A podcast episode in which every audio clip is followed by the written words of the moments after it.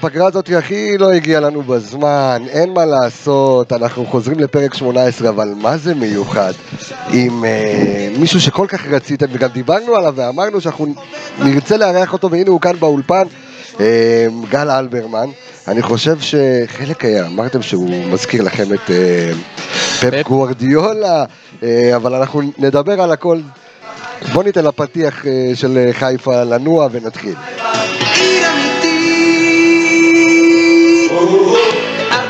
בבוקר אני כבר עסוק גל אלברמן, בוקר טוב, מה העניינים? בוקר טוב, ברוך הבא לאנליסטים, מה שלומך? תודה רבה, מצוין. אה, קודם כל, כיף מאוד לארח אותך. אה, חשוב, אתה יודע, אתה דמות אה, מאוד אה, מיוחדת אה, במכבי חיפה, על אף שבוא בוא נגיד, וכולם יודעים את זה, לא הטבעת את חותמך כ- כשחקן, אבל אה, תמיד היה משהו אחר. רגע, לפני שאמרתי לך בוקר טוב, גם נגיד לחברים שלנו, אלכס מנו, שלום לך, מעניינים. בוקר מעולה. סמי פפיסמטוב, ברוך שובך.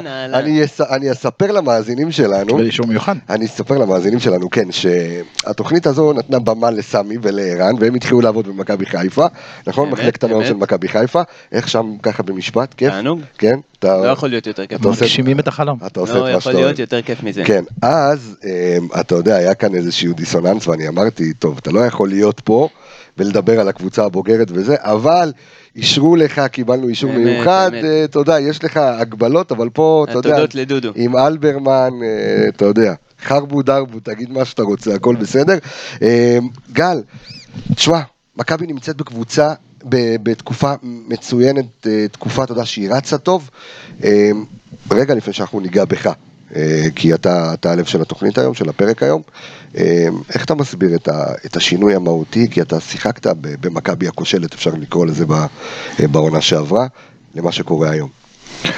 כן, תראה, אנחנו ללא ספק נמצאים בתקופה בעיקר שונה ממה שהתרגלנו ממכבי חיפה בשנים האחרונות.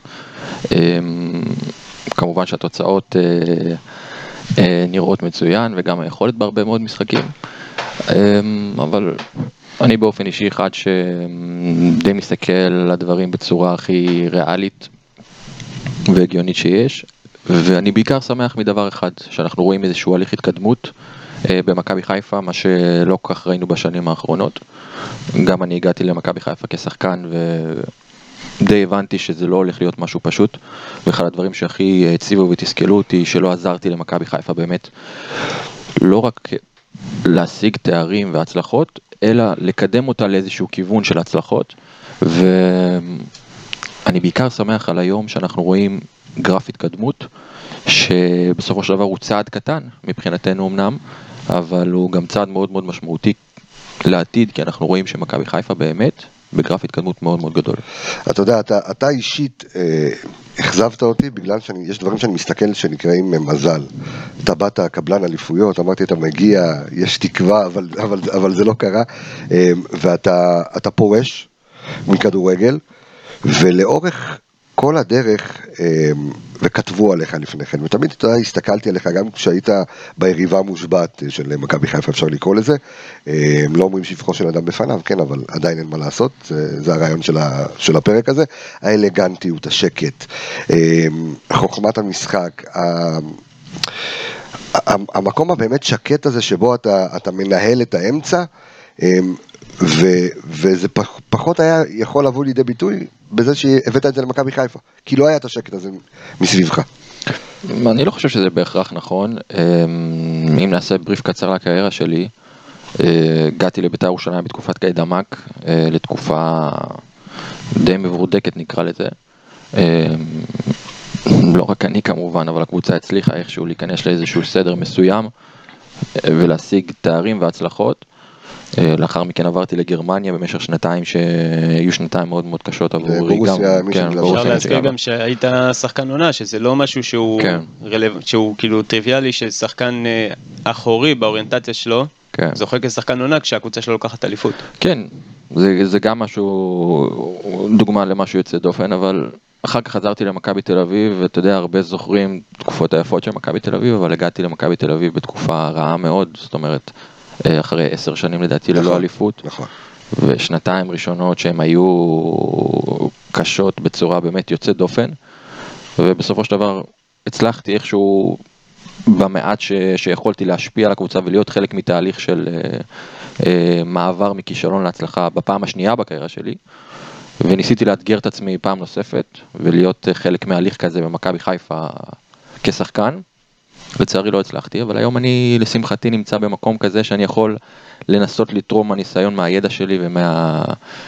ומהכלים שצברתי בדרך ועוד אצבור, כדי לעזור למכבי חיפה להגיע באמת לאן שהיא רוצה זאת להגיע. אומרת, זה, זה לא סתם שאתה עושה את המעבר הזה כשאתה מגיע באמצע, תמיד אתה מגיע בתהליך. לא. אתה מרגיש שזה שליחות מסוימת שאתה מגיע למקומות בתהליך? אני אדם שאוהב לאתגר את עצמו, ככה שאני לא חושש, מ...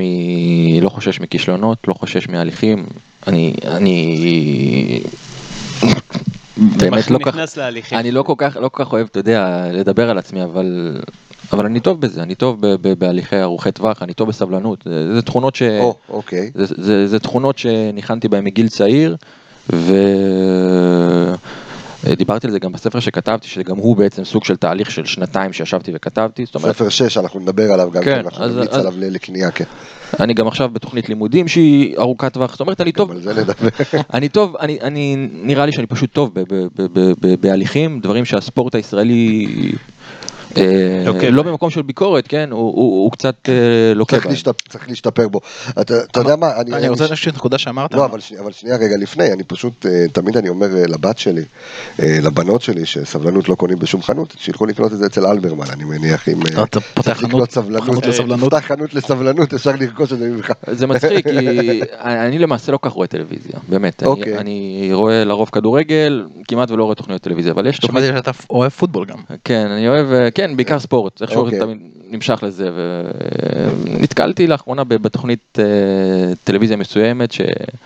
שמציגה אה, ומצלמת ילדים בני ארבע, כן, אה, הסודות של ילדים בני ארבע, יש אחד באנגליה, זה התחיל באנגליה, ויש- תוכנית עם המבוגרים? לא, לא, לא, לא, לא, לא לא זאת? 84, זו תוכנית מדהימה, יש אותה ב-yes, וחייהם הסודיים של ילדים בני ארבע. בדיוק, ככה זה נקרא. אז- ראית את הישראלי או את האנגלי? את הישראל- את הישראלי דווקא, ובמקרה נתקלתי בניסיון הזה שמניחים לילד מילקי מולו ונותנים לו שתי דקות, אה, כן. אסור לו לגעת, ואם הוא לא נוגע בו הוא מקבל גם את המילקי וגם אה, נכון. אה, בונוס נוסף, ולאחר מכן מנתחים את הסיטואציה הזאת, ובאמת פסיכולוגים הם אומרים וקובעים שסבלנות ואורך רוח ויכולת איפוק היא לפעמים הרבה יותר חשובה מאינטליגנציה. שאני חוזר הביתה לעשות את זה עם הבנות שלי. אז אה, למזלי זה. משהו, זה משהו שניחנתי בו, משהו שאני טוב בו, וזהו, אני מאוד מקווה שגם גם בחיי היום יום שלי, גם בפרויקטים הבאים שלי, זה משהו שאני אצליח ליישם. אמרת נקודה לגבי אה, לאתגר את עצמך. אמ, אני דווקא כן רואה איזושהי מגמה היום של השחקן הישראלי, ואני רואה הרבה שחקנים שיוצאים מאוד מאוד ממהרים לצאת החוצה לחו"ל, והרבה נמצאים על הספסל, יש לנו את המקרה של טלב שהיה אגב בגרמניה, ואני מה, מהזווית שלי רואה אותם לא מנסים לאתגר את עצמם, הם הולכים אחרי כסף, הם הולכים אחרי החלום האירופי, אבל בסופו של דבר לפי דעתי הם מאבדים הרבה שנים קריטיות בקריירה שלהם על ישיבה על הספסל. אתה דיברת על זה שאתה אוהב לשנות אווירה, לאתגר את עצמך ממקום למקום. איפה אתה רואה את ההבדל בין ה- בין בין ה-state of mind, בין החשיבה הזאת, לבין השחקן היום שיותר מחפש את ה- את הפן הכלכלי אולי, או זוהר למה? תראה, אני, אני, אני חייב להגיד שזה חלק בלתי נפרד, זאת אומרת, אה, יש אה, נטייה לחשוב שכדורגלנים הם אה, אנשים עשירים, מצליחנים, אבל זה מתנקז בסופו של דבר לתקופה מאוד מאוד קצרה. ולמעשה גם אני הייתי בסיטואציה הזאת, שאתה מגיע בגיל 24 או 5, או, או היום אפילו קצת יותר מוקדם, ומגיעה הצעה כזאת לאתגר את עצמך בליגה גדולה, בכסף גדול, שאתה פשוט אה, לא מסוגל להגיד את זה לא, זה מאוד מפתה, ואתה לא יודע מתי הפעם הבאה תגיע בעצם ל- ל- להצעה כזאת, וכשאתה במומנטום הזה, אני דווקא חולק עליך ואני כן חושב שזה אתגר ואתה, אני מניח שגם כולם אומרים, הם, הם, הם לא מסתכלים על התמונה והם זה אומרים, משפט שלמה, זה, אתה יודע. הם, הם לא אומרים, הם לא אומרים אנחנו הולכים לשבת על הספסל, אני, אני משוכנע בזה. נכון. הם, הם כן רוצים, אה, הם כן רוצים כמובן לשחק ולהשפיע ולהתקדם, וחלקם אפילו שואפים עוד לראות אפילו בקבוצות האלה תחנת ביניים למעבר לקבוצה גדולה יותר. אה, אבל אנחנו רואים שבשנים האחרונות גם מגמה בנושא הזה, כי מאוד מאוד קשה היום לעבור מהליגה הישראלית לבונדסליגה, או לעבור מהליגה הישראלית לליגה האנגלית, או לעבור מהליגה הישראלית לליגה הספרדית. אנחנו רואים היום קצת יותר תחנות ביניים שיש בדרך, נכון. ו... קשה לי לנתח כי באמת כל מעבר הוא, הוא, הוא באמת, הוא לגופו. מעבר לגופו, ככה ש...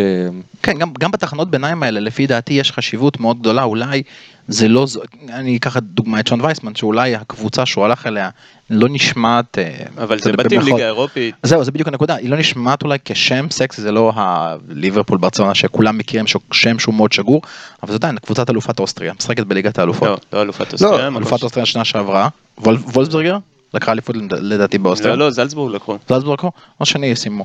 וליגת האלופות אם אני לא טועה, או ב... אה, באירופית, הוא שם. נגד מינצ'נגלדבך, כן, דרך כן. אגב. כן, הוא כבש גם. כבש נגד אה, בורוסיה. וקודם כל זה גם הליגות האלה, גם הליגה הבולגרית דרך אגב, לא, גם הליגה הבולגרית, גם הליגה האוסטרית, אנחנו מזלזלים, אבל זה ליגות שמוכרות ב-4-5 מיליון שחקנים כל אה, שנה. נכון. מאנה יצא מהליגה האוסטרית ו...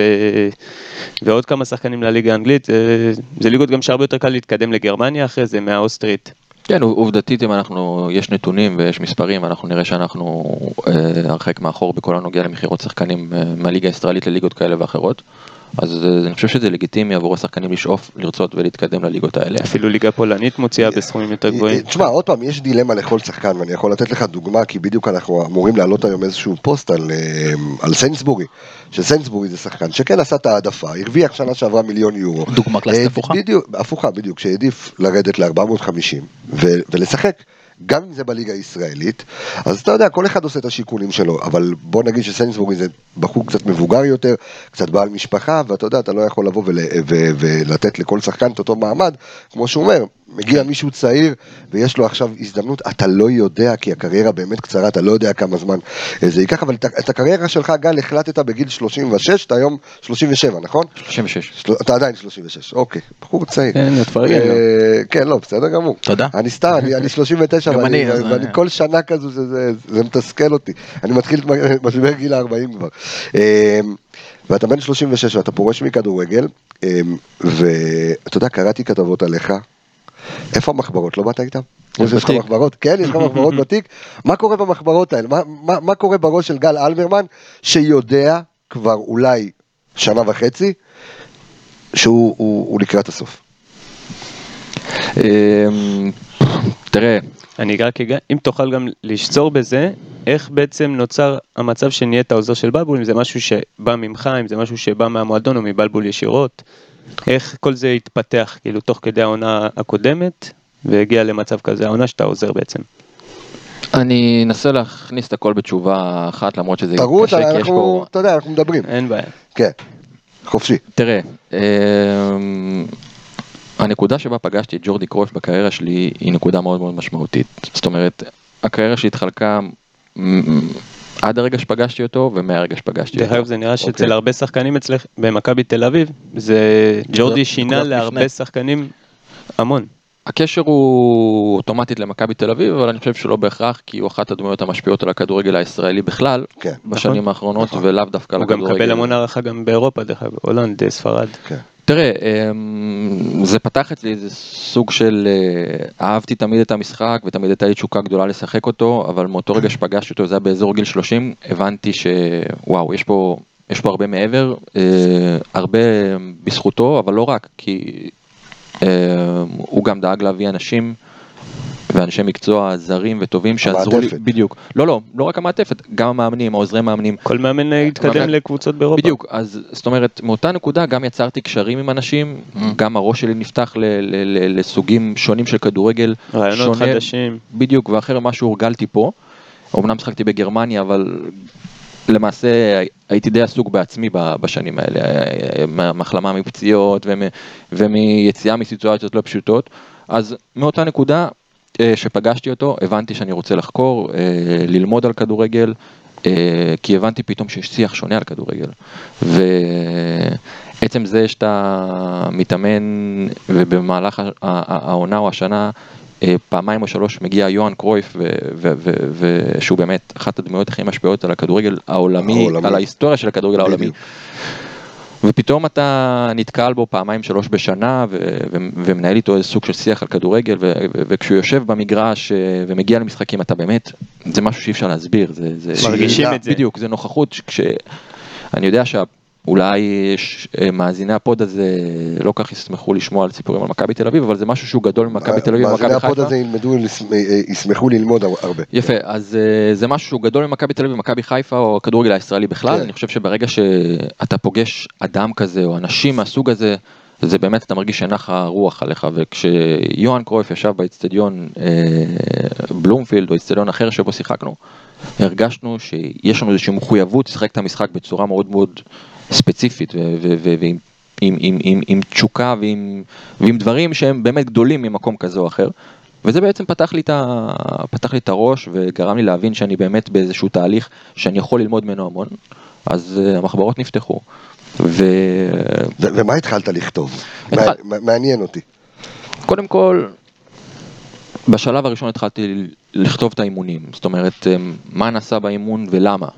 כי אם בעבר אה, מאמנים שהיו לי בישראל או, או בכדורגל בכלל אמרו לי, תשמע, אתה צריך לעשות X או אתה צריך לעשות Y, ו- ולא באמת הבנת מה עומד מאחורי זה. ופתאום הבנו שיש אה, דברים מאחורי כל דבר שאנחנו עושים, למה אנחנו עושים אותם, אה, איך לשחק את המשחק מעבר ל-4-4-2, 4-3-3, זאת אומרת, שהם דברים שהם אה, חלקם טקטיים, חלקם... אה, תפיסתיים תפיס- אולי? בדיוק, תפיסתיים. אנחנו מדברים על מישהו שאני לא יודע מה המאזינים שלנו לא מכירים, אבל אה, ג'ורדי קרויף ויוהאן קרויף כמובן הם המו- המורה והרב. שלהם הוא בדיוק רנוס מיכלס שהוא הטוטל פוטבול שאחד הדברים שהוא אמ, דגל בו זה פחות או יותר שכל שחקן יכול לשחק כל עמדה כמובן נכון. נכון. שוער. ורנוס מיכלס היה הבסיס היה הגרעין ומשם הכל הכל פרח באירופה, זאת אומרת אי אפשר לבוא ולהגיד שכל הכדורגל המודרני חייב איזשהו חוב למיכלס וכמו שאמרת יוהאן קרויף שאני יושב שם וזה זה, זה מטורף, זה באמת בן אדם שהוא ייזכר בתור הכדורגל בתור אחד Forever, כן. forever. יש לו היכלים על שמו. בדיוק. אז ב- בנוסף לכל הסיטואציה הזאת, הייתה תחלופה מאוד מאוד גדולה של מאמנים שאולי השפיעה עלינו לא בהכרח לטובה בטווח הקצר, אבל עליי היא מאוד השפיעה, זאת אומרת, אבל, אבל זה, סליחה שאני עוצר אותך, אבל היה נדמה, כי לא משנה מה מכבי תל אביב עשתה באותה תקופה, לא משנה איזה מאמן, גם ויקו חדד היית מביא אותו כמאמן, כאילו הכל עבד. כן, יכול להיות, אבל אני אומר, אני, אם, אם אני סוטה לרגע עם מכבי תל אביב, כי כרגע באמת פחות ה, היא, היא פחות הנושא כאן, העניין, כן. אז ברגע שהגיע אוסקר גרסיה, הגיע מהאקדמיה של ברצלונה, אה, הניח יסודות אה, שעליהם מתבסס הכדורגל של מכבי תל אביב, אחרי שנה עזב, ואחריו הגיע פאולו סוזה, שהגיע מהכדורגל הפורטוגלי, עם, אה, עם המון ידע וניסיון, והאיטלקי בדיוק, יובל. והוא עזב, ולאחר מכן הגיע, אם אני לא טועה, פאקו- אסטרן, כן. שהוא תלמיד של רפה בניטץ, וזאת אומרת, אתה מבין, אתה מתחיל להבין שאתה נכנס למעגלי כדורגל מאוד מאוד גדולים, ומתחיל לתקשר פתאום עם אנשים, ש... הרגשת שאתה לומד את יסודות הכדורגל, כאילו חזרת לנוער. בדיוק, שאני ממש, יש לי, יש לי פה, יש לי פה מקורות של, של אנשים שעובדים, זאת אומרת, אני לא יודע אם להגדיר את זה כטופ של הכדורגל העולמי, אבל בסביב, באזור הזה, כי, כן. כי כשאוסקר גרסיה הגיע למכבי תל אביב, אז הוא עבד שנה או שנתיים קודם לכן יחד עם פפ גוארדיולה במ- במחלקת הנוער של מכבי תל אביב, של, ברצלונה. כן. ויחד הם, הם התבססו על אותן מתודות של אימונים, זאת אומרת, כשאתה הולך ליוטיוב ואתה רואה, סתם אני אומר, בא- כן. באותה תקופה, אימונים של ברצלונה, או שאתה רואה איך ברצלונה עושה build-up מאחור, אתה מבין שיש פה הקבלות, בדיוק, אני לא יודע אם זה אותו דבר, אבל יש פה המון המון הקבלות. ולאחר מכן הגיע פיטר בוס שהוא, זאת אומרת, זה, זה דוגמאות שאפשר, לה- אני יכול להמשיך ו... עוד, עוד אגב, בדיוק, בחירה של מאוד הכדורגל טובה. ההולנדי ושל מיכלס. בדיוק, אז אני אומר, אז הבנתי שיש לי פה מקור, שאני חייב לשמר את המידע הזה, ואתה, כי אתה יודע, כי הדברים, אתה, אתה שוכח אותם. אז רשמתי את הכל, זה פיתח אצלי רצון לקרוא, זאת אומרת, לקרוא ספרים על כדורגל, להבין מאיפה הדברים האלה מגיעים, וזה בעצם אה, נקודת המפנה. אם אני אקח את זה בין, בפער הזה בין מכבי תל אביב למכבי חיפה או השינוי, יצא לי לראות לפני uh, מספר ימים את ה, איזה שידור קצר בחדשות הספורט של האימון של נבחרת ספרד הצעירה. אה, ממש ראו אותם מתאמנים מאחורה ומישהו דיבר במיקרופון וראיתי אותם עושים איזשהו תרגיל במהלך אימון כושר שהיה מאוד דומה לסרטון שראינו ממכבי חיפה עם המאמן הכושר החדש. עולים אחד על השני, משחק כזה שהם עושים. ו- ואמרתי לעצמי, מה, כאילו, הם מתאמנים, אנחנו מתאמנים כמו שבאמת האקדמיות הגדולות מתאמנות. ואני אקח את זה לשאלה הזאת, איפה אתה רואה באמת את הקווי דמיון בין התהליך שעברה מכבי תל אביב מאז הכניסה של ג'ורדי ומאז כל אנשי המקצוע שהוא הקיף את המועדון איתם, לעומת מה שקורה היום במכבי חיפה. תראה, היום הרבה יותר קל להגיע למקורות האלה, זאת אומרת, יש המון רשתות חברתיות, המון צילומים, הכל מצולם, הרבה מקורות של אנליטיקה שאתה יכול להבין patterns, כאילו זאת כן, אומרת אה, תבניות, דפוסים, תבניות, כן. דפוסים של, של אה, מועדונים, של, של אסטרטגיות של משחק.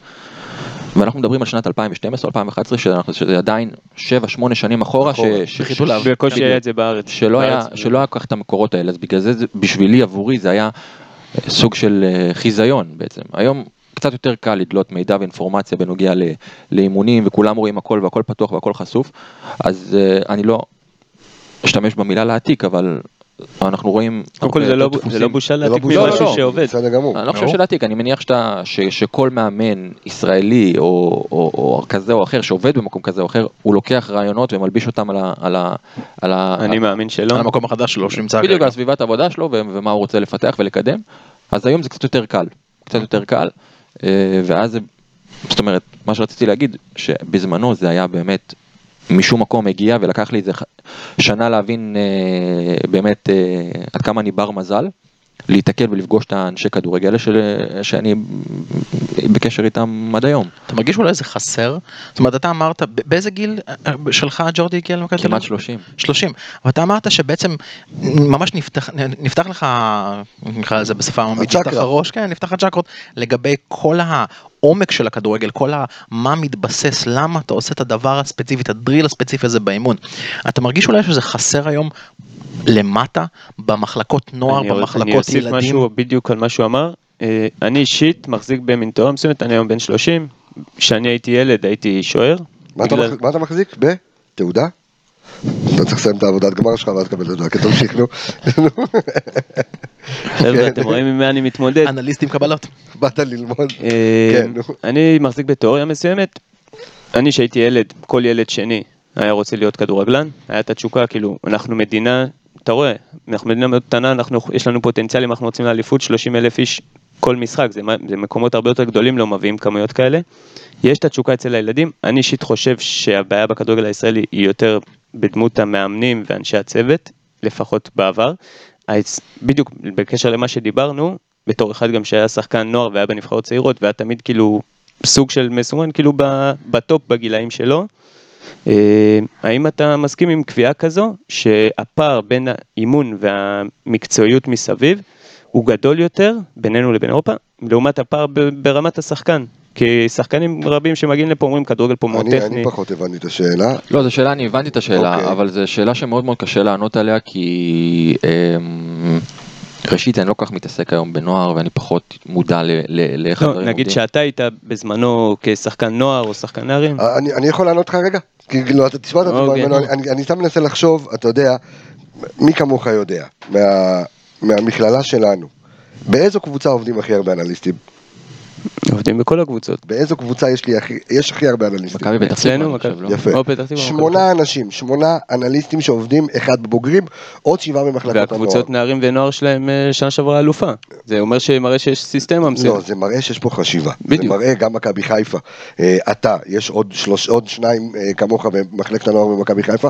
זאת אומרת, יש היום חשיבה אחרת אה, בכדורגל הישראלי, כן, להטמעת יסודות ולהטמעת, אה, אני קורא לזה לאו דווקא אנליטיקה, אבל תהליכים אה, מסוימים. תהליכי עבודה. אבל עדיין, אבל עדיין מרגיש שחסר, ואולי תקן אותי אם אני טועה, אבל זה באמת מעניין אותי נקודת המבט שלך, מרגיש לי שחסר התיאוריה, מרגיש לי שחסר הבסיס. אנחנו מאוד מאוד מאוד רצים ל... אוקיי, תן את הפס, תן את הגול, לדברים הבסיס, לדברים שבסופו של דבר אתה רואה, אבל חסר התיאוריות, חסר הבסיס, להבין למה אתה עושה את אנחנו זה. נכנסים, אבל אנחנו נכנסים למיקרו של המיקרו בסיפור הזה. אבל, המיקרו של המיקרו זה מה שבונה בסופו של דבר את השחקן. ברור, אבל לא- היסודות האלה. אבל, זה- אבל זה, זה אנחנו יכולים לדבר על זה עם גל שעות, אה, כאילו ללא שום קשר. אני חושב שאם אני רוצה להתמקד ב- ב- בפרק הזה, בפודקאסט הזה עם גל, אה, זה באמת, איפה אתה מרגיש, כי אתה עוזר יש שני עוזרי מאמן, נכון? כן. אה, יש את. פול גרובס. יש אותך, יש את המאמן כושר את ניל קלארק, אה, מי עוד? יש עוד מאמן כושר, אורי הראל. אורי הראל, כן, הוא כבר ותיק, הוא אה, כבר... לא, אבל אם. כבר תן כבוד. ל- איפה אתה, לא, אני נותן כבוד באמת לכולם, גם לגיורא שמרקו. אתה יודע, אה, מדבר איתו הרבה על הספסל, אבל אתה במקום שלך, כי כתוב לך על הראש והצנע לכת, אתה, אתה יודע, יש עטיפה כזו שאתה לא שומעים, לא רואים, הכל בסדר, בא והולך, איפה אתה כיום מרגיש שאתה מטמיע תהליכים? במקום שלך, בנקודה שלך, בספוט שלך, תראה, צריך לזכור שאני רק סיימתי לשחק לפני כמה חודשים. ברור. אני מגדיר את, את עצמי בסוג של הליך סטאז' אני אקרא לזה. אוקיי. אני חלק מצוות מקצועי שההיררכיה בו היא מאוד מאוד ברורה, זאת אומרת, כמובן שיש את מרקו, יש את פול שהוא מבוגר ממני בקרוב ל-20 שנה עם הרבה יותר ניסיון ממני, אבל נתקלתי ושמעתי לאחרונה לא מעט מקרים ו... וסיטואציות בקבוצות שבכל צוות מקצועי או בכל מערך scouting או בכל אה, צוות כזה או אחר בבנייה של מועדון מחפשים את השחקן הטרי שפרש עכשיו, שנוכל לתת זווית, שיבוא נקי. לא רק נקי, שהחושים שלו, כשהוא רואה לצורך העניין שחקן... מחוברים אה, עדיין לדשא. בדיוק, כשאתה רואה פתאום שחקן... אה, לחשו לנו שאתה מתאמן איתם גם. כן, אז אה, כשאתה רואה פתאום איזה שחקן רכש ומבקשים לך לחוות עליו דעה, אז יש משהו שאתה... היית שם ממש לפני... לפני רגע. בדיוק. ואם אתה רוצה להרגיש את השחקנים או את הדינמיקה, זאת אומרת, אני יכול להביא משהו לצוות ואני מביא משהו לצוות. אמנם הוא פחות ניסיון, אבל הוא מישהו עם הרבה יותר, אה, אה, עם אינסטינקט חייתי, אני אגדיר את זה. כי עד לפני מספר חודשים אתה ממש היית שם, זאת אומרת, אתה יכול להבין, להרגיש, לדעת מה העמוד של הקבוצה, איך השחקנים מרגישים. אני לא יודע לאורך, אני לא יודע לאורך כמה זמן זה מחזיק, ה- ההפרשיות הזאת, אבל... אה, ומעבר לזה, אני, כמו שאתה אומר, אני לפעמים מתאמן עם הקבוצה, אני מעורב בכל מיני החל- החלטות ו- ותהליכים של, של המועדון, וכן, גם את מקומי בצוות המקצועי זה יש לי. זה נראה כמו שרשרת זרימה אתה יודע, מהשחקנים לשחקן שרק הרגע פרש ובעצם מחבר את זה למישהו, לדמות כמו רוסו שיותר לוקחת את הפן המנטלי צמוד לשחקנים, אז לעוזרי מאמן, זה נראה כי יש תהליך מאוד מאוד בריא מהדשא עד למעלה, ואולי זה היה מה שהיה חסר למכבי חיפה בהרבה שנים. לא אולי, בטוח. אחד- אחד הדברים, משהו- בריא. אני חושב שאחד הדברים שאנחנו מנסים להעביר לקהל האוהדים, לקהל המאזינים שלנו, שהולך ומשתנה כי חרטנו על דגלנו אה, לשנות את השיח, אנחנו רוצים כן לדבר כדורגל אה, ולא רכילות, אבל חשוב שאתה תיתן לנו איזושהי הצצה למה באמת עושה אה, עוזר מאמן. זאת אומרת, יש מאמן שאנחנו יודעים שהוא מקבל את ההחלטות והוא עומד, והוא... כי, כי אוהד הכדורגל, ההדיוט, לא האידיוט, ההדיוט בה' לכל מי הולך ש- על המאמן זה- ישר. אתה יודע, לא, הוא, הוא ביציע, אני רואה את מרקו קורא להוא תבוא, ההוא מחליף אותו, הוא עושה חילוף מאוחר, לא עושה חילוף מאוחר, משנה את המשחק, לא משנה את המשחק.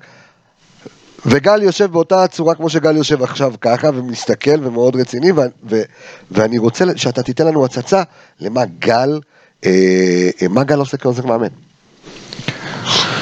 אמ, מה אני עושה כעוזר מאמן? תראה, המאמן בסופו של דבר מקבל את ההחלטות, ולפעמים הוא צריך אה, זווית ראייה נוספת לדברים כאלה או אחרים, או להחלטה כזאת או אחרת. בסופו של דבר הוא מקבל אותה, ולפעמים אה, טוב אה, לשמוע לאו דווקא את הדברים שאתה רוצה לשמוע, על חילוף כזה או אחר, על תוכנית אימונים כזאת או אחרת, על אסטרטגיה שאתה הולך אה, לנקוט בה במשחק אה, כזה או אחר. אז אנחנו מתנהלים על בסיס יומיומי, כל הצוות, עם ישיבות צוות, כל אחד חולק את, ה, את הדעות שלו, את ההרגשות שלו בנוגע לשחקנים, בנוגע למערכים, בנוגע למצב הקבוצה, בנוגע ל, לעמדות שאנחנו רוצים אה, לחזק בעתיד. ובסופו של דבר אנחנו דואגים להעביר למרקו את כל הדעות שלנו, את האינפורמציה שלנו, והוא בסופו של דבר מקבל את ההחלטה. הוא מקמפרס את זה ואומר אוקיי, בדיוק, אבל צריך לעשות." לפעמים מאמן מרוכז בדבר מאוד מאוד מסוים והוא לא רואה דברים אה, אה, שאנחנו יכולים לראות. זה עבודה, אני נמצא קרוב אליו, הייתי קרוב גם למאמנים אה, אחרים בעבר. זו עבודה מאוד מאוד תובענית עם המון המון המון לחץ וזה עבודה בתנאים שהם הם באמת אקסטרימיים אה, תנאי לגמרי. קרב. בדיוק, אתה, כשאתה יושב ביציע אז כן, אז אוקיי, סבבה, זה הקבוצה שלך.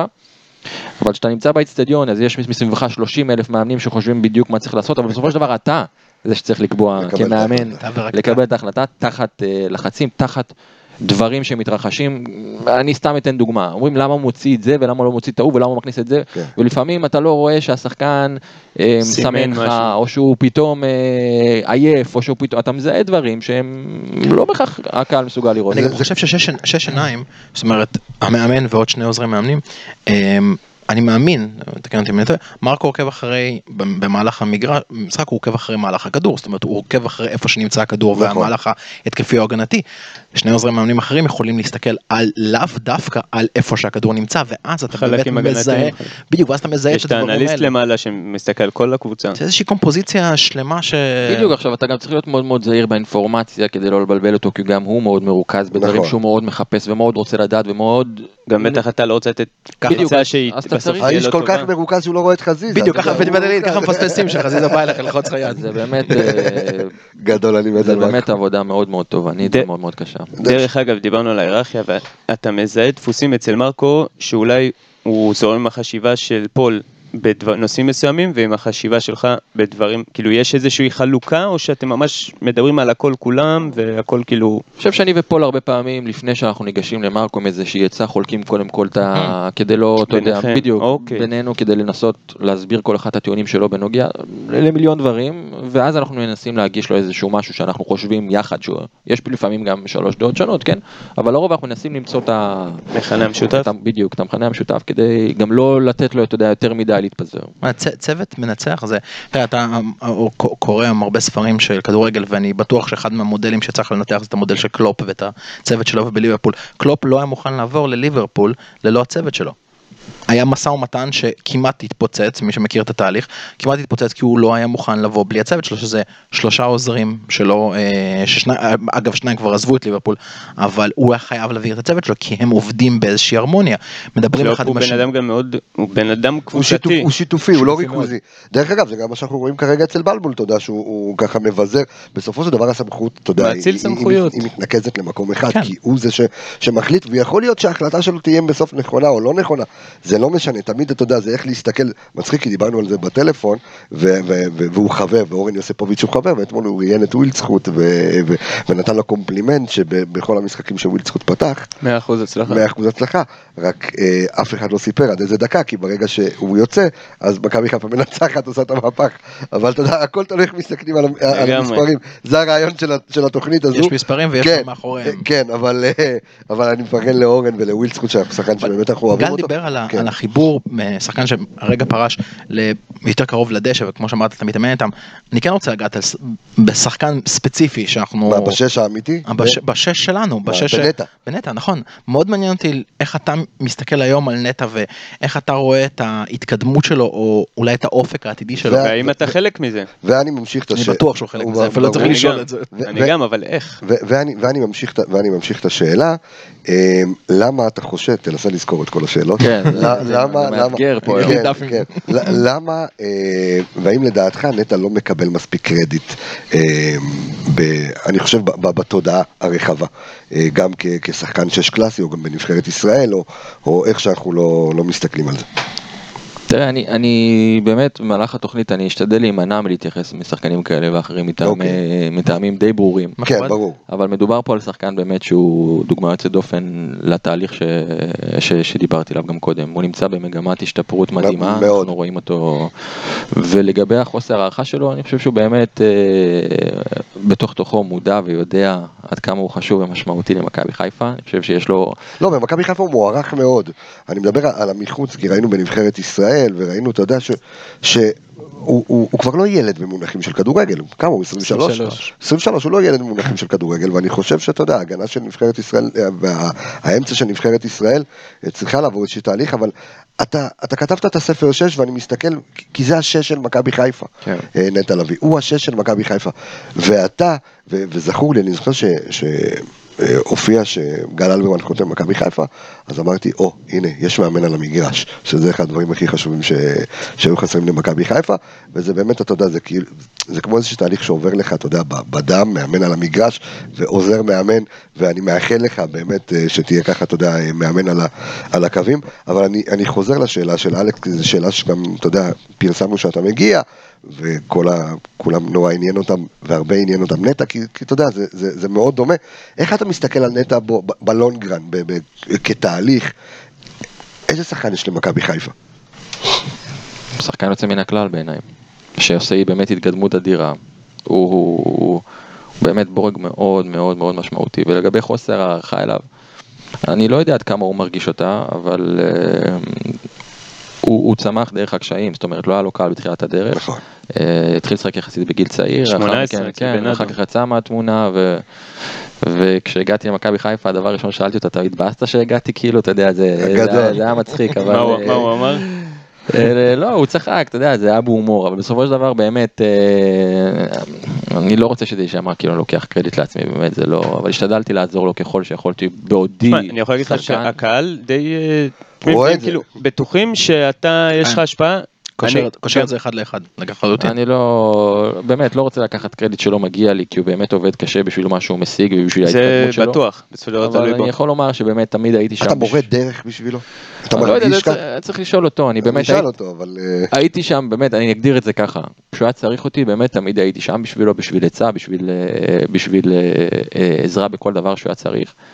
ואני באופן אישי מאוד מאוד גאה בו. אה, אתה עובד איתו אישית באימונים? כאילו גם ברמת הדרילים, אה, תרגילים, משהו? אה, שוב, אני פחות, אני מעדיף פחות להיכנס כן. לנושאים מקצועיים, כי עדיין אוקיי. אני מרגיש שזה לא בדיוק המקום המתאים לזה. אבל הייתי שם בשבילו כשהוא היה צריך, ומגיע לו קרדיט נרחב על מה שהוא עושה. אני חושב שהוא במגמת השתפרות, ולדעתי אנחנו נראה אותו הולך ומשתפר, כי יש לו את הגישה הנכונה, יש לו את היכולת הנכונה, יש לו את. האינטליגנציה הנכונה, ויש לו אופי מאוד מאוד מיוחד. שאלה מקצועית אחת שמישהו חייב לענות לנו עליה, אה, ואפשר לענות עליה במילה. ז'יאנדו פוקס, הוא 6, הוא 8, הוא בין 6 ל-8. שבע. תראה, כשראינו אותו, אה, צריך לזכור שמדובר בשחקן צעיר ששיחק אה, להערכתי שנתיים, אני, אני לא רוצה, אני לא רוצה לטעות ב... בליגה השנייה בסושה. בדיוק, אז ראינו אותו משחק בקבוצה מאוד מאוד ספציפית, במספר עמדות שונות. אה, הוא עדיין שחקן שלדעתי אה, סוג של מחפש את העמדה. את אוקיי. הנישה שלו בדיוק. אוקיי. ואין לזה כרגע תשובה חד משמעית, וגם יכול להיות שבקבוצה מסוימת הוא יתאים במבנה שלה לשחק כשש, במבנה של קבוצה אחרת הוא יוכל להתאים לשחק כשמונה, מערך שונה. בדיוק. מערך שונה, האופי של הקבוצה, אה, אנחנו אפילו- ממהרים, אנחנו ממהרים, פתח כמגן בנבחרת בדיוק, אנחנו. ממהרים, אה, אנחנו ממהרים הרבה פעמים להגדיר שחקנים בעמדה כזאת או אחרת, וזה לא- לא- כאלה לא, לא בהכרח נכון. סבלנות. לא, לא, אה, לא, לא בהכרח קשור לחוסר סבלנות, אני חושב שזה זה, זה, זה, זה, זה נכון להגדרה, אבל... זה, אגב, אתה אומר משהו ואני, ככה נפל לי איזשהו אסימון, זה אנחנו ממש ממהרים בכדורגל הישראלי שלנו לבוא ולהגיד עמדה. לקבוע. עכשיו, מעבר לעמדות הברורות, שוער חלוץ, אבל כל מה שקורה במרכז השדה, קודם כל הכדורגל עובר שינויים מהותיים נכון. כל הזמן. ואנחנו אומרים זה שש, זה 8, אף אחד לא, אני אישית לא, עד עכשיו לא חשבתי על זה ששחקן צעיר עדיין מעצב את עצמו ומנסה לראות איפה הנקודות, זה גם התפתחות פיזיולוגית של השחקן, זה איך אתה ומה הקבוצות שאתה גודל בהם, אה, זה, מה, זה, איך המאמן רואה את המשחק, שונה לחלוטין. לא, זו, זו, זו נקודה מרתקת כי, כי שוב אני תמיד הולך חזרה ליציע, לאוהד שם ש, שמסתכל מלמעלה ושואל את עצמו, אמ, ו, ואני מבין למה מחפשים הגדרות, אומר רגע, הוא, אז יובל אשכנזי הוא יוכל להחליף אותו, אם נטע קורא לו חלילה משהו, אז הוא יכול להחליף, את מי הוא יכול להחליף? תראה, אני, אני, אני אקטע אותך ברשותך. תראה, יש לך דינמיקה של קבוצה, שאתה בונה אותה, ותוך כדי התהליך אתה מבין מי מתאים לשחק עם מי ובאיזה עמדה ולצד מי, וזו דינמיקה שמשתנה, וההגדרות האלה של מהו, הן לא בהכרח מדויקות, כי אתה, אתה, אתה, אתה בונה קבוצה עם סגל שחקנים, ואתה תוך כדי תנועה מבין במי אני יכול להשתמש, איפה, למה ואיך וכמה. אוקיי. זאת אומרת שזה... אתה, אתה, אתה לא בונה קבוצה ואתה אומר זה 6, זה 8, זה 10, אתה בסופו של דבר גם מנסה להרכיב כשמה כן היא, קבוצה, שבסופו של דבר הצליחו להפיק אחד מהשני, וזה סוג של אה, תהליך חיפוש תמידי כזה, שאתה כל הזמן מחפש לראות איך אני- אני- איך אני יכול לשדרג את המערך הזה, איך אני יכול- מי יכול לתרום למי באיזה עמדה, סתם לצורך העניין בלם שהוא משחק באמצע ימין, או למה הוא משחק באמצע ימין, מאחורי כל דבר יש משמעות, זאת אומרת איך הציוות שלו עם המגן באותו צד או עם הקשר שמשחק באותו צד, זאת אומרת אתה כל הזמן נמצא בתהליך חיפוש הזה, איך אה, לבנות את המערך הזה ולחבר את הפאזל הזה בצורה הכי יעילה עבור הקבוצה שלך, אז ההגדרות האלה הרבה פעמים הן מג... מאוד מאוד מגבילות אותך בחשיבה שלך בנוגע למשחק. מעניין, אה, מעניין מאוד. כן, לא, אני, לומד, אני לומד פה, לא, אני, אני, זה בדיוק הנקודה שאני, אני, מה שאמרתי מקודם, אנחנו, כל הכדורגל הישראלי הוא כאילו, הוא, הוא גודל, אבל הוא קצת מפגר אחרי כל מה שקורה באירופה, כי שם זה כבר ידוע. כולנו, גם כאוהדים, גם כאנשים שעושים את התקשורת, וכולנו לומדים את השינוי הזה, כולנו לומדים את, ה, את, ה, את החשיבה הזאת, ש, שבאירופה יותר, יותר ברורה. היינו מאוד מאוד מאוד מקובעים להגדרה, מערך 4-4-2, לא 4-3-3, וזה כל כך שונה, זה כל כך מגוון. דברים נהיים זה, מופשטים. זה גם, אני גם, תקן אותי זה יכול להיות בתוך משחק, בתוך משחק, משהו קורה במשחק, אתה בפיגור, אתה ביתרון, הקבוצה השנייה עשתה חילוף, עברה למערך, אתה משנה את הכל. נכון. זה כל כך דינמי, ולבוא ולהגיד, אוקיי, אנחנו משחקים מערך כזה, ו- וככה אנחנו משחקים, ו... לא, זה- כי- זה- כי זה- נהיה דיון לא? דבילי, נעלה עם שלושה בלמים, לא נעלה עם שלושה בלמים. בדיוק, זה- זה- זה- זה השיח שאני רוצה לצאת ממנו. בדיוק. תראה, מצד אחד כן הצלחנו להביא איזשהו שיח שלא מתעסק בלמה הוא בילה עד הבוקר ולמה הוא זה ולמה הוא הרביץ לו באימון וזה, אלא באמת מתעסקים במהלכים, האם הוא יעלה עם שלושה בלמים ואת המספרים ותראו כמה מסירות מפתח, זה כיף שהשיח הזה, אתה יודע, משתנה והתהליך ו- ו- ו- ו- וזה מבורך להיות חלק מזה. מצד שני, אתה יודע, צריך לעלות עוד מדרגה ולהבין, כמו בדיוק כמו שגל הסביר מקודם, שיש תהליכים שמתרחשים תוך כדי תנועה ודברים זזים. אם זה בר- ברמה הטקטית, ואם זה, אתה יודע, גם אה, ברמת עיצוב השחקן, שזה אחד הדברים היותר חשובים ש- שקיבלתי היום ב- אה, מהפוד. כן, אותי מעניין בעיצוב, הש- בעיצוב השחקן ואם אם אתה לא רוצה לענות על השאלה הזאת בסדר גמור. אה, אותי דווקא אני תמיד מכירים אותי אותי אני תמיד מסתכל על זווית התקשורת. אני מרגיש שבארץ התקשורת היא עושה המון המון נזק לשחקן הישראלי מגיל צעיר עד אם הוא חשוף אליה. זהו, זה בדיוק הנקודה. לפי דעתך, מה- רמת החשיפה היום של השחקנים? האם יש לשחקנים שמסוגלים לנתק את זה, או, או שזה כן משפיע עליהם וכן באים עם המטען הזה לאימון? או והאם, לא? והאם זה משהו, יש לך שאלות טובות היום, והאם זה משהו ש, שכשאתה רואה באימון ששחקן קרא על עצמו משהו, וזה מחלחל לו, אם אתה גם נכנס שם באיזה קטע, באיזשהו, בקטע תמיכתי. תראה, זה לא פשוט אה, להתמודד עם החשיפה התקשורתית הזאת כשחקן, כקבוצה וכמועדון. זאת אומרת, אתה נמצא תחת עניין מאוד מאוד גדול, הציבור נחשף לאינפורמציה שהיא לא בהכרח מדויקת לרוב. אה, יש אין ספור דוגמאות, זאת אומרת, כמה מפתיע. נכון. כאילו, אתה יודע, אני יכול עכשיו לתת לך מיליון דוגמאות. לזה. נכון. אמ, וכאן נכנסת אני חושב האחריות שלכם כלי התקשורת ואתם עושים באמת דבר מדהים שמדהים לראות עד כמה ההיענות אליו היא גדולה. נכון. עכשיו אמ, לשנות סלש לחנך את התקשורת זה משהו שלנו כ- כאנשי ספורט כאנשי מקצוע אין, אין ביכולתנו אה, לשנות. האחריות שלנו היא סוג של לדעת לקחת את הדברים האלה ולנטרל אותם מבחינת אה, אה, אה, רמת החשיבות שלהם בתוך תוכנו כארגון, כשחקנים, כמאמנים או, או, או ככל דבר אחר. אבל זה מאוד מעודד שבאמת יש שיח היום שונה שאנשים מאוד מאוד אה, אה, מגלים עניין בו, שהוא באמת שיח מקצועי. וכן, אני חושב שאם אנחנו באמת שואפים ורוצים כדורגל טוב יותר, אז צריך להיות אה, שינוי, חלק. שינוי בכל האספקטים של ה... ושל הצרכנים של הכדורגל, שאם זה תקשורת שבסופו של דבר גוררת גם קהל, וגם מועדונים, וגם קבוצות, וגם שחקנים, וגם סוכנים. משמעית. וגם סוכנים וגם כל מי שיש לו יד בדבר, אני חושב שלכולנו יש אחריות אם אנחנו באמת רוצים לקדם את הכדורגל שלנו לאיזשהו מקום, יש לך אה, על הכתפיים של כולנו אחריות אה, כבדה. ולגבי התקשורת, זה משהו שבאמת צריך לדעת אה, לנטרל אותו. אין, אותו? אה, או שהקבוצה צריכה, אני איך שאני רואה את זה, הקבוצה, אתה, אתה צודק, אה, למועדון אין זמן וכוח להתחיל להתעסק עם הכלי תקשורת הזרים. יש הקבוצה צריכה להוציא שמתעסק שם, נכון.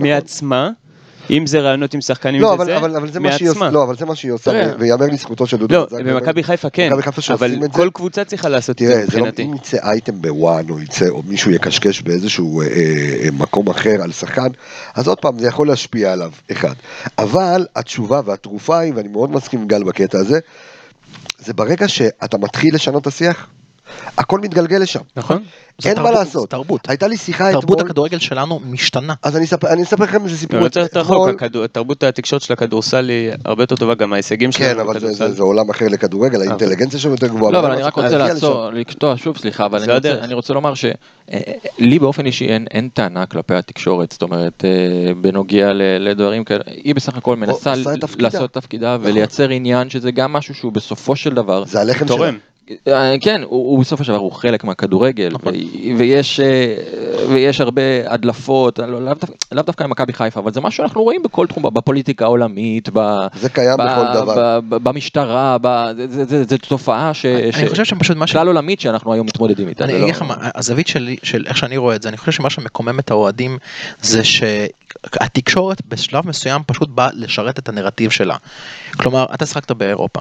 באירופה יש הפרדה מאוד מאוד ברורה במספר עיתונים, בגופי תקשורת, בין המקצועי לבין הצהוב. אם אתה משחק באנגליה ואתה רוצה לקרוא מקצועי וספורט מקצועי, אתה קורא את הגרדיאן, ואם אתה רוצה לקרוא את הצהוב, ומבילה עד שעה לסאן. אתה הולך לסאן, בדיוק. רגע, יש סרט תעודה מדהים על איך שהסאן נוצר, שסאן הוא של רופרט מורדוק, ואיך הסאן בכלל נוצר, ממליץ לכולם. בנטפליקס? על עמוד שלוש הוא נוצר. לא, כן, אבל- אבל- זה בדיוק הנקודה, אני חושב שבארץ אין, אין, יש איזושהי דיכוטומיה לא ברורה בין התקשורת היותר צהובה לבין התקשורת היותר מקצועית, זה תמיד הולך אחד בשני, שאם אתה רוצה לצרוך תוכנית כמו זאת, ששוב אנחנו פה בתוכנית מיוחדת איתך, אבל נגיד שאנחנו מתכוננים למשחק, אה, יום חמישי יש לנו שידור נגד, אה, לקראת המשחק נגד חדרה, יש פה ים של מספרים שרצים ואנליזה ושחקנים והשוואות ומצ'אפים ודברים כאלה. אני חושב שלאוהד יש את הרצון לצרוך את זה ולאו דווקא לצרוך את זה ואין לו היום במקום. זה תלוי בסוג האוהד?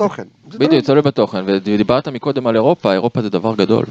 אנגליה זה נכון. אירופה, אבל גם יוון זה אירופה, נכון, וגם טורקיה. זה אירופה, וגם ארמניה זה לצורך העניין אירופה, ככה ש... הייתי רוצה יותר לכיוון אנגליה ופחות לכיוון יוון. כן, כן, אנחנו תמיד שואפים, אתה יודע, לראות אנגליה, גרמניה, ספרד, נכון. איטליה, אבל למעשה, אנחנו הרבה פחות אה, דומים להם מאשר ל... אני- וקרואטיה, אני- סרביה ו... לא משנה, יש מיליון דוגמאות, אני אומר, אירופה היא... אירופה היא- רחבה מאוד. היא בדיוק. אני יכול להגיד, הת- התשובה נעוצה במה שגל אמר מקודם, ואני חושב שאתמול הייתה לי שיחה, אה, אתמול הייתי, ב- אספר לכם ככה בקטנה, הייתי בכנס אה, חדשנות בספורט והייטק בבורסה לניירות ערך בתל אביב, וככה הגיעו אנשים מכל העולם וחבר'ה מפיפ"א ומברצלונה ומלגיה ורשה וכל מיני קבוצות, וזה בשביל לצרוך טכנולוגיות ישראליות חדשות בעולם הספורט בכלל והכדורגל בפרט, היו שם דברים כאילו מדהימים, ו- ופגשתי, אה, אתה יודע, מתחרה שלי, שמו בישראל אריק בנאדו, אה, הוא חבר טוב. אה, אני חבר טוב של המשפחה, ואתה יודע ככה קשקשנו קצת על כל העולם הזה של האנליזה, ושאתה יודע, אנחנו מנסים ככה ללמד אותו וזה, ו- ו- והגענו למסקנה מאוד שוטפת, שברגע שזה קורה, ברגע שהדברים האלה נעשים, אז, אז הכל משתנה ביחד. ברגע שמעלים את הצורך, ברגע, כמו ש- כן, אי אפשר לעצור את הכדור הזה. ברגע את שאתה הצורך. משנה את השיח, בסופו של דבר אצל כולם זה ישתנה. צריך להתחיל לגלגל את האבן.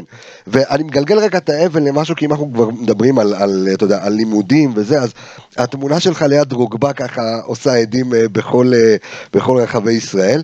ספר, זה? ספר לנו בדיוק מה אתה לומד בדיוק, עם מי, אה, ומה מה זה למעלה, לאיפה זה מכוון. אני אנסה להסביר את זה בקצרה. אני נרשמתי לתוכנית לימודית שהיא למעשה לימודי תואר. אוקיי. תואר שני בניהול ארגוני וקבוצות כדורגל. תואר ראשון יש לך? לא. אוקיי. אני אגיע לזה. אוקיי. מדובר בשתי אוניברסיטאות, אחת מלימוז' CDES, אוקיי. ואוניברסיטת בירקברג מאנגליה, מלונדון, אוקיי. שיחד התחברו עם וופא, שבעצם מביאה את הכוח אדם הזה, את, המת- את המשתתפים בלימודים האלה. זאת אומרת, שלושת הגופים האלה התאחדו כדי ליצור תוכנית ספציפית עבור שחקני עבר, שופטי עבר, שחקנים עם היסטוריה, וכאן אנחנו מגיעים לתואר הראשון. הם מבססים את הקרדיט שלך בעצם, הם מבססים את התואר השני שלך בעצם על הבסיס שצברת.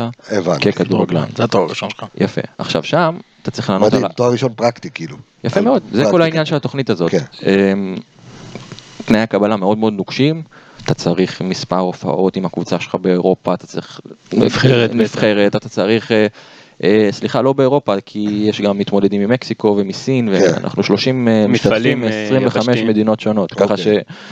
אה, זאת אומרת, יש קריטריונים מאוד מאוד ברורים. ו- בוא נגיד במפעלים שלהם בדרום אמריקה, וכזה, בדיוק. אוקיי. לצורך העניין מתוך 30 משתתפים יש לנו אני חושב 1,800 הופעות אה, בנבחרות בטוטל, יש לנו חמש זכיות בליגת האלופות, יש לנו, וואו.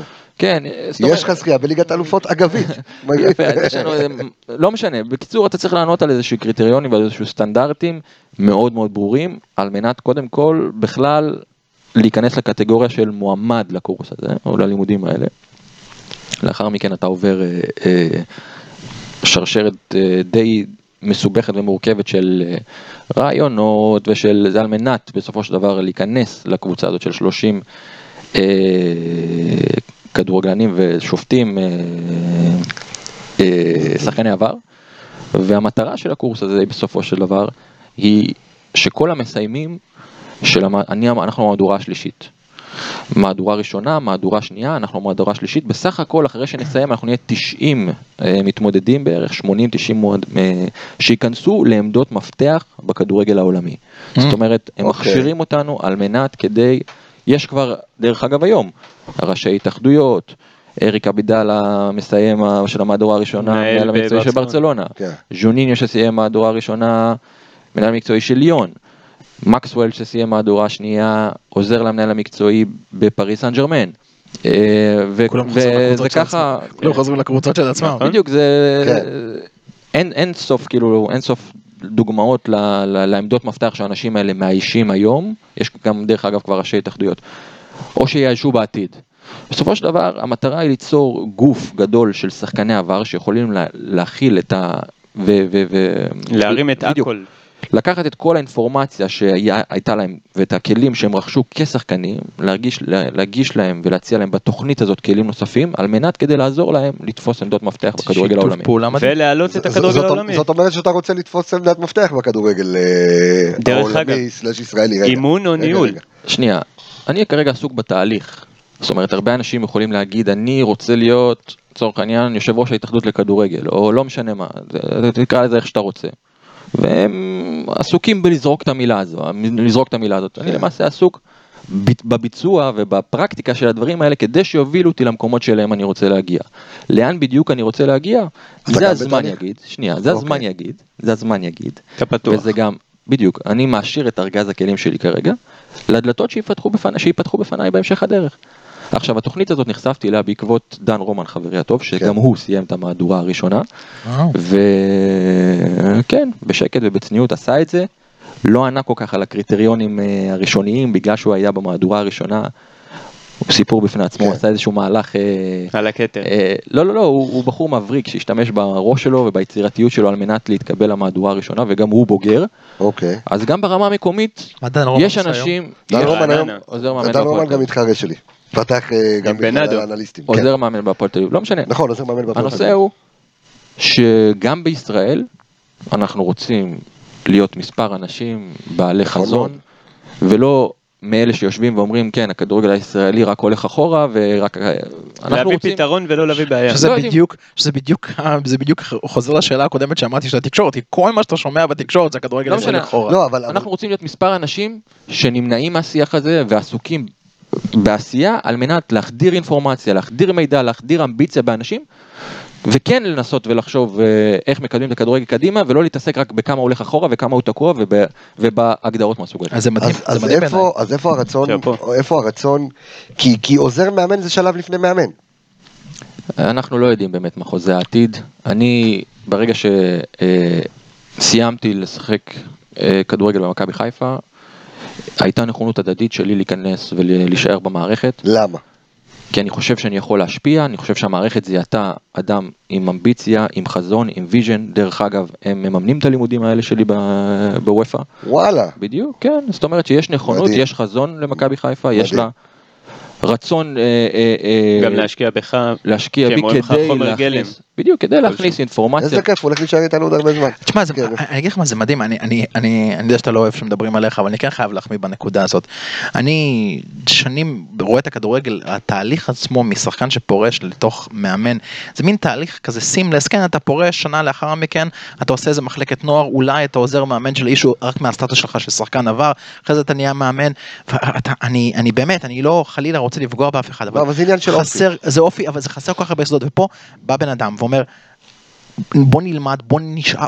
קודם גם- נלמד, אחרי זה נחליט. אתה אמרת 30 אנשים בתוך הקורס מ-30 מדינות שונות. 25. 25 אנשים. זה כל כך הרבה דוקטורינות וכל כך הרבה פילוסופיות כדורגל מכל העולם. הכדורגל הדרום אמריקאי הוא שונה בתכלית. ממה שקורה באירופה.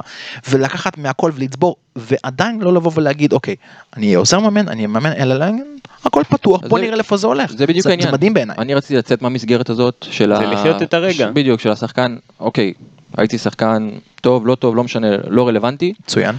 אמ, וזה המהות של התוכנית הזאת. איך אתה לוקח את הכלים שרכשת בדרך בדיוק. ככדורגלן, ומעשיר אותם, ועליהם אתה מלביש את הכישרונות, את הכישורים שחסרים לך.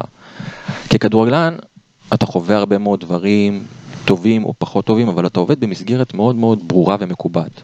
וכשאתה מסיים לשחק, אתה חושב שמה שרכשת זה מספיק לך על מנת להצליח בחיים שאחרי. כמאמן, כמנהל, כ...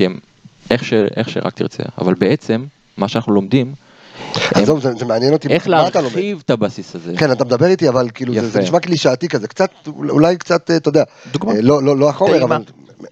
בדיוק, אתה יודע. אתה לומד קודם כל על עצמך. מי אני, מה אני, מה הכלים שרכשתי בדרך, מה יש לי לתרום למערכות, ארגונים, התאחדויות אוקיי. בעולם. אה, איך להציג בפני קהל, לצורך העניין היה בסשן הראשון, פרזנטציות. איך לדבר. מול קהל. בדיוק. אוקיי. יישמע לכם מצחיק, כן? אבל אני ככדורגלן, אה, בן זה- 36, לא עמדתי, אה, ישבתי במסיבות עיתונאים, בעטתי פנדלים בגמר גביע, אבל לא ערכתי מצגת של חמש שקופיות. לא. עשיתי את זה.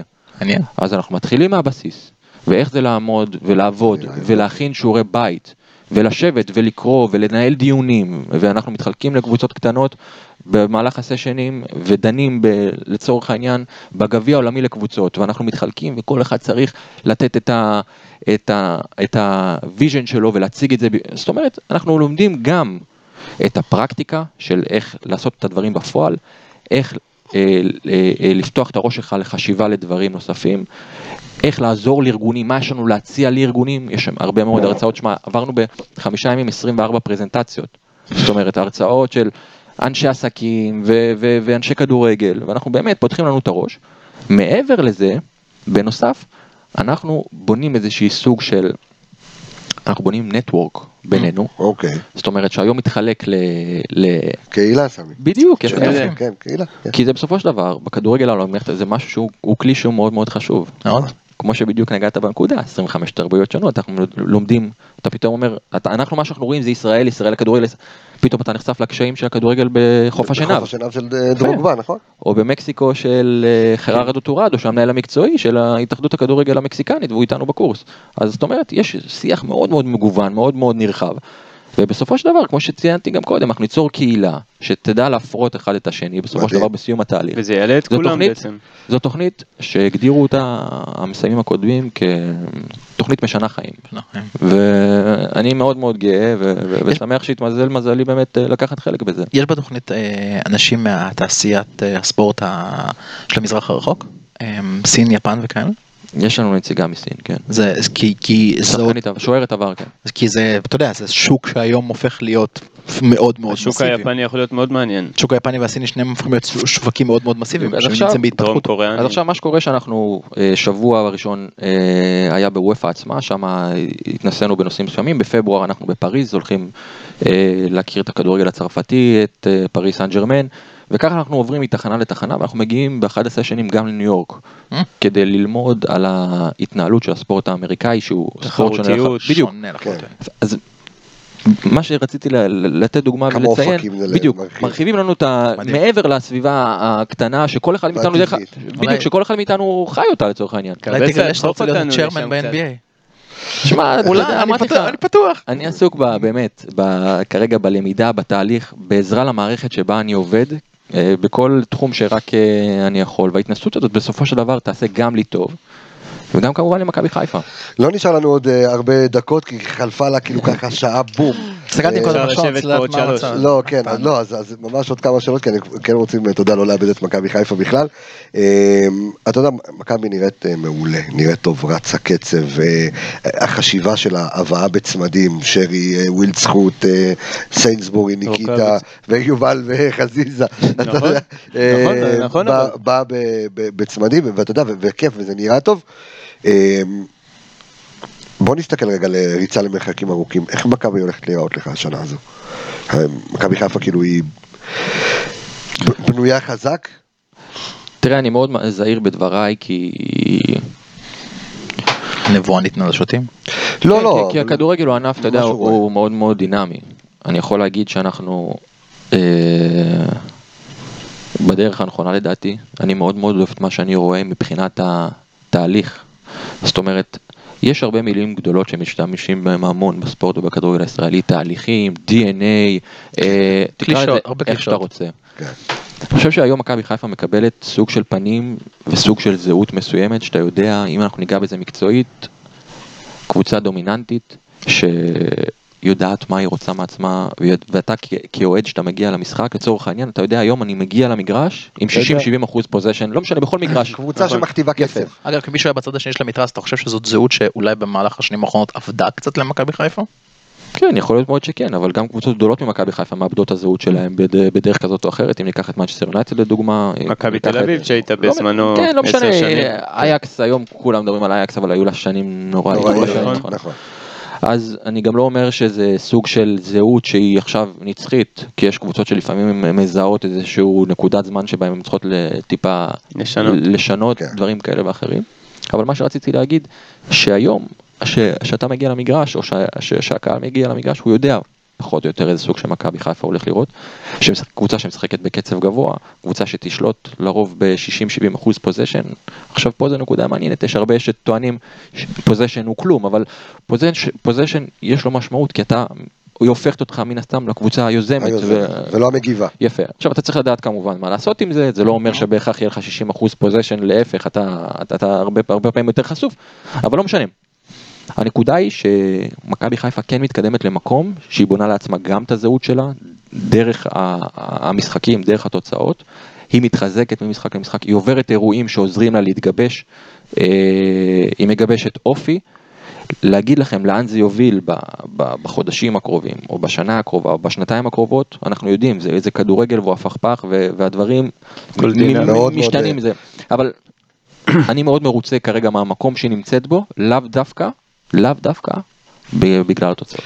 מרקו אמר שאין לו תשובה לזה, אולי אתה תנסה לתת לנו תשובה- לזה.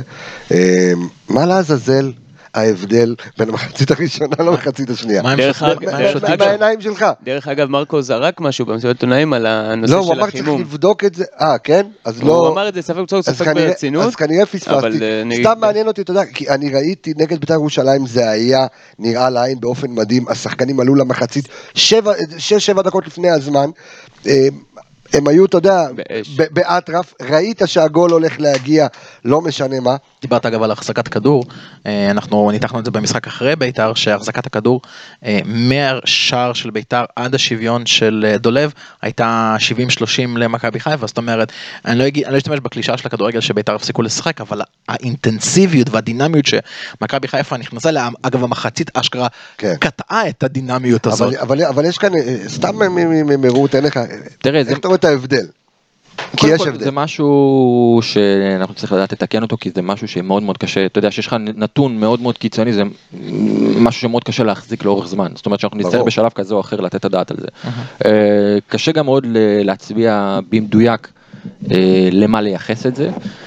אה, אני, אני חושב על רעיון, אני לא יודע אם בהכרח הוא זה מה שגורם ל, ל, ל, למצב הדי מוזר הזה, אבל אני חושב שקבוצות מגיעות עם תוכנית משחק מאוד מאוד ברורה, ובדקות הראשונות אה, היריבות מתגוננות בצורה קומפקטית ובצורה אינטנסיבית אה, מולנו ומשקיעות הרבה מאוד אנרגיה ומאמץ בפתיחת המשחק על לשמור את הפערים הנכונים. ואני חושב שבזכות היכולת שלנו לשחק בקצב גבוה לאורך זמן, והכושר. ולהיות, מתחיל לפרום אותם. ו- ולהיות צמוד לתוכנית משחק שלנו, כן. גם אם זה פחות הולך, אנחנו בסופו של דבר אה, קוצרים את הפירות, כי הקבוצות אחרי חצי שעה או 40 דקות מתחילות להתעייף, המרחקים מתחילים להיפתח, ואני חושב ששם היכולת שלנו באה לידי ביטוי. להגיד לך שזה חד משמעית הסיבה, אני לא משוכנע, אבל גם כשחקן אני יכול להגיד לך שברגע שאתה בא עם תוכנית משחק מסוימת, בדקות הראשונות הרבה יותר קל לך ליישם אותה, אחרי שאתה, אה, בוא נגיד, אה, רודף אחרי החלוץ פעם אחת, אתה רודף אחרי הכנף פעם שנייה, לאט לאט אתה מתחיל להתעייף, גם בראש, גם בזה, אתה מתחיל טיפה לאבד את עקרונות המשחק. בני יהודה לצורך העניין היא קבוצה שעושה את זה סיסטמטית כבר במשך שנים, אז מן הסתם אנחנו יותר מתקשים מולם, כי הם באים עם תוכנית משחק ברורה לכל משחק. כבר במשך שלוש שנים עם אותו מאמן, עם אותם עקרונות, נכון. אז זה משהו שאנחנו מתקשים איתו לא סתם. כן. אני חושב שמאחורי כל אה, עדכון התמודדות או כל משחק יש באמת אה, סיפור, יש מספרים, יש, יש פסיכולוגיה, יש המון דברים שאנחנו בסופו של דבר כאנשי כדורגל, אתם מתמחים אולי בצד האנליטי, אנחנו צריכים לקחת את כל הנתונים המשתנים האלה האלה. בדיוק ולדעת איך לחבר אותם בסופו של דבר ל- ל- ל- למספר דברים שאנחנו צריכים להעביר ולהעניק לשחקנים שלנו על מנת אה, לפתור את הסיטואציות זה האלה. מדהים שהוא אמר אה, לא להילחץ עם, עם הזמן שעובר, כי הוא בעצם, בלי, בלי לשים לב, עשה 360 חזרה לג'ורדי יוהן ורנולדס מיכלס, כי אחד מהדוקטורינות של הכדורגל ההולנדי אותו של דבר. הפוטבול, זה לשחק אותו דבר. אתה ראית ב, ב, בזמנים מסוימים שהקבוצה מתמסרת אחורה גם בדקה 80, אף אחד לא מתחיל דריבלים מוטרפים, הכל. עניין של הגול יגיע, לסמוך על השיטה, וזה מדהים שאמרת את זה, חזרת את זה לא, לאותה נקודה. אבל יפה גם שאתה יודע שאומר שצריך לטפל בנתון הקיצוני, כי 16 שערים, מכבי חיפה קבוצה התקפה טובה בליגה, מבקיעה הכי הרבה, 16, 15, אם אני לא טועה, 16 שערים במחצית השנייה, זה פסיכודלי, זה, אבל... זה בדיוק הנקודה שהרבה אנשים היום שמסתכלים על מכבי חיפה אומרים וואו איזה מחצית שנייה יש לנו ובא גל ואומר אנחנו נצטרך לטפל במחצית הראשונה. כן, כי אני חושב שבסופו של דבר בכל... בכדורגל. בדיוק, זאת המילה המתאימה. צריך איזון וכל נתון קיצוני הוא משרת אותך בטווח הקצר, אבל בוא. נגיד שאתה לא רוצה להסתמך עליו בלונגרן, אז אה, כמו שאתה אומר, וזו מילה באמת מאוד מאוד משמעותית. לכדורגלן, לקבוצות כדורגל, לארגוני כדורגל, לבני אדם. לחיים בכלל, בדיוק. כן. איזון היא תכונה שאתה תמיד צריך לשאוף אליה וצריך תמיד לדעת איך אה, איך אה, ראית עכשיו נגד להגיע עכו אליה. שלושה שערים במחצית הראשונה. ואפס במחצית השנייה אולי אנחנו בכיוון. כן, יכול להיות, רואים זה, אני ממש שמח שסנטי אה, כן, סנטי הבקיע, שחקן. איך הוא- איך הוא ככה באימונים? תראה זה מאוד קשה אחרי פציעה כזאת לחזור הוא צריך את הזמן שלו אנחנו מאוד, אני, בכל, אופן מאוד מקווה שיהיו לו עוד הזדמנויות כמו המשחקים אה, ששיחקנו אה, נגד עכו כי זה מאוד משמעותי לשחקנים שלא משחקים ולשחקנים שחוזרים אחרי פציעות זה בעצם אה, המטרה של המשחקים האלה אני מאוד מקווה שיהיו, לו עוד הזדמנויות אה, לקחת חלק במשחקים כאלה כי הוא יכול להיות עבורנו סוג של אה, רכש ב, אקס פקטור. בדיוק. לגמרי. מדהים. הוא אה, מדהים. תשמע, גל, אנחנו חייבים לשחרר אותך כי יש לך אימון. אני אגיד לך תודה ענקית, היה לכם כיף, לא? אני מאוד. אז אה, אה, פרק 18 הגיע לסיומו, אה, גל אלברמן, אנחנו מאחלים לך באמת אה, לראות אותך אה, אה, עוד הרבה במכבי חיפה, ועל פי תוכנית הלימודים אנחנו נשתדל שיאריכו לך את התוכנית הלימודים, כי זה יהיה פה כמה שיותר הרבה זמן. אה, סמי פפיסמדוב, כיף שחזרת, אלכס, תודה. רבה, גל אלברמן, תודה ענקית, חבר'ה, רפאל קבסה, אה, איתכם, יום חמישי עוד. תוכנית, מתכוננים לחדרה, אה, כל המספרים, מספרים כבר מוכנים, אה, סמי? עוד לא. עוד לא, עוד תתעורר על החיים שלך, לא. צריך להכין אותם. חברים, להתראות, ביי ביי.